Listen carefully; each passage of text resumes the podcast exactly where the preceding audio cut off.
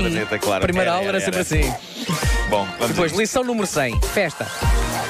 Aí, pois era, É a festa da lição número 100.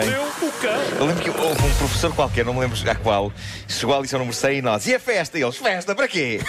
nós, raios. Havia sempre um, um mais torto, não é? Claro, claro que sim. Título deste episódio: cornucópia de pequenos casos reais sem grande interesse, mas que irei tentar vender com entusiasmo incrível. Bom, há vários assuntos que eu tenho que pôr em dia e abordar. Ouvintes estão a queixar-se de que eu sou mal criado. Uh, dizem que eu entro no programa e que já não é nem a primeira, nem a segunda, nem a terceira vez que começo a falar sem dizer bom dia. Não é isso, é que tu dizes bom dia, mas o microfone está desligado.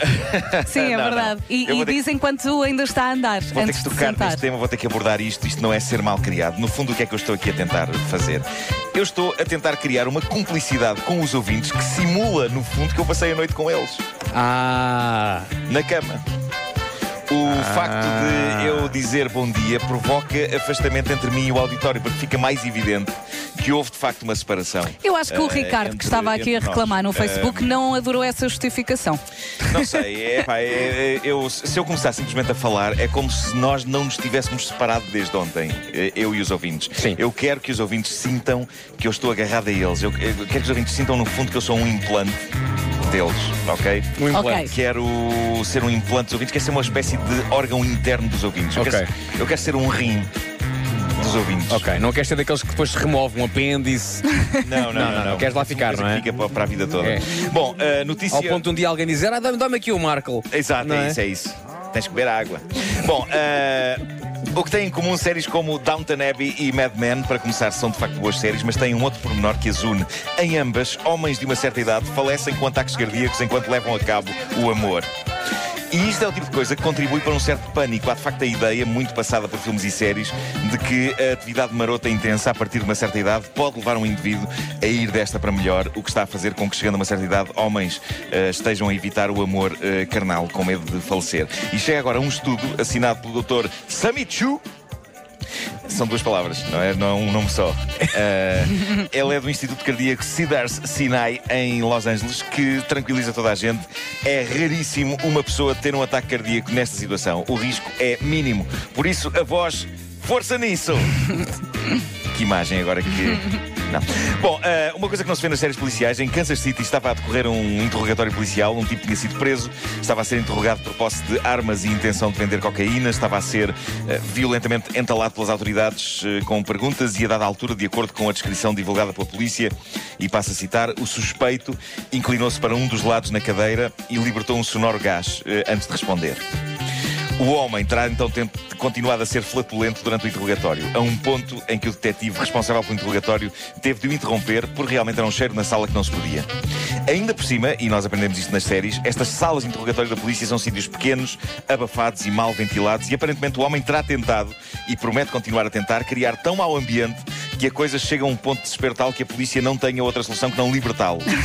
E é, é, de facto, é o tipo de situação que é impossível de controlar. O advogado do suspeito diz que isto é uma condição médica e que o suspeito não pode ser maltratado ou punido pela flatulência. Por isso, é possível que quando o interrogatório for retomado, o sujeito retome o PUM. Que uso calculista de uma instituição tão pura e nobre como o PUM. É verdade, é um abuso. Eu um acho abuso. que é o tipo de coisa que deve ser guardada para usar em momentos especiais. Claro. Eh, o Vasco está a escrever qualquer coisa. Não, não, não, não. eu, pode- eu acho, eu não. acho que quando o Vasco está a dar para a nota, lembrou-se de um trocadilho. Não, não, não. Ou, ou de um nome. de- Não, não me lembrei. Um nome de água de colónia. O Vasco é perito em encontrar bons nomes para água de colónia. É verdade. Eh, Com base em trocadilhos e recorda aqui o Divelas. Ou Tivelas. Uma água de colónia que só se vende em Odivelas. Bom, eh, na Carolina do Norte, decorreu Raio, já está na semana. eh, Continua, claro, continua. claro que ele fez o nome de uma água de colónia nova, cujo nome não podemos dizer. Mas é um trocadilho. Desculpa aos ouvintes. Isto não se faz. É mas é que tem graça. É isso. Bom, na, na Carolina do Norte decorreu no último fim de semana a primeira grande conferência da Terra plana. E é isso que vocês estão a pensar. Que? Em 2017, pessoas Acreditam que a Terra é todas plana. as partes da América reúnem-se num grande hotel, unidas pela certeza de que a Terra não é esférica. Eles, Eh, eles discutem o quão plana a Terra é. não, não, eles, eles simplesmente estão unidos nesta Nessa crença. causa. É, pá, nesta causa, sim. E eu vi, o Vasco também viu uma reportagem em vídeo sobre isto. Eh, e estas pessoas, que têm todas um ar normal. Eh, chegam ao ponto de troçar de nós, pobres idiotas que acreditamos que vivemos numa bola suspensa no espaço. Um dos, um dos participantes chega ao ponto de mostrar um modelo esférico da Terra e dizer algo como: Isto para mim é só para tirar e o cão apanhar. Incrível.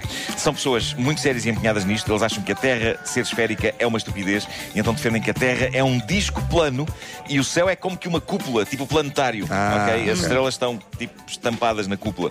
Estamos em 2017, ah, o ano da primeira grande conferência de Terra plana. Ah, há um depoimento maravilhoso de um senhor que diz: Estava curioso para saber como são as pessoas que pensam como eu, afinal são normais.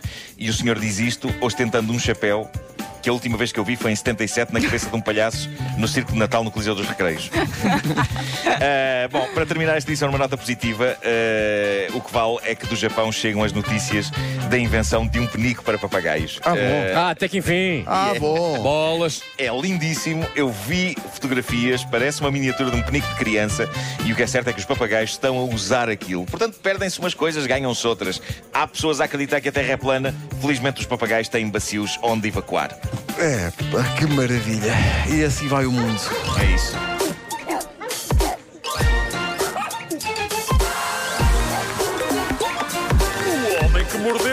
O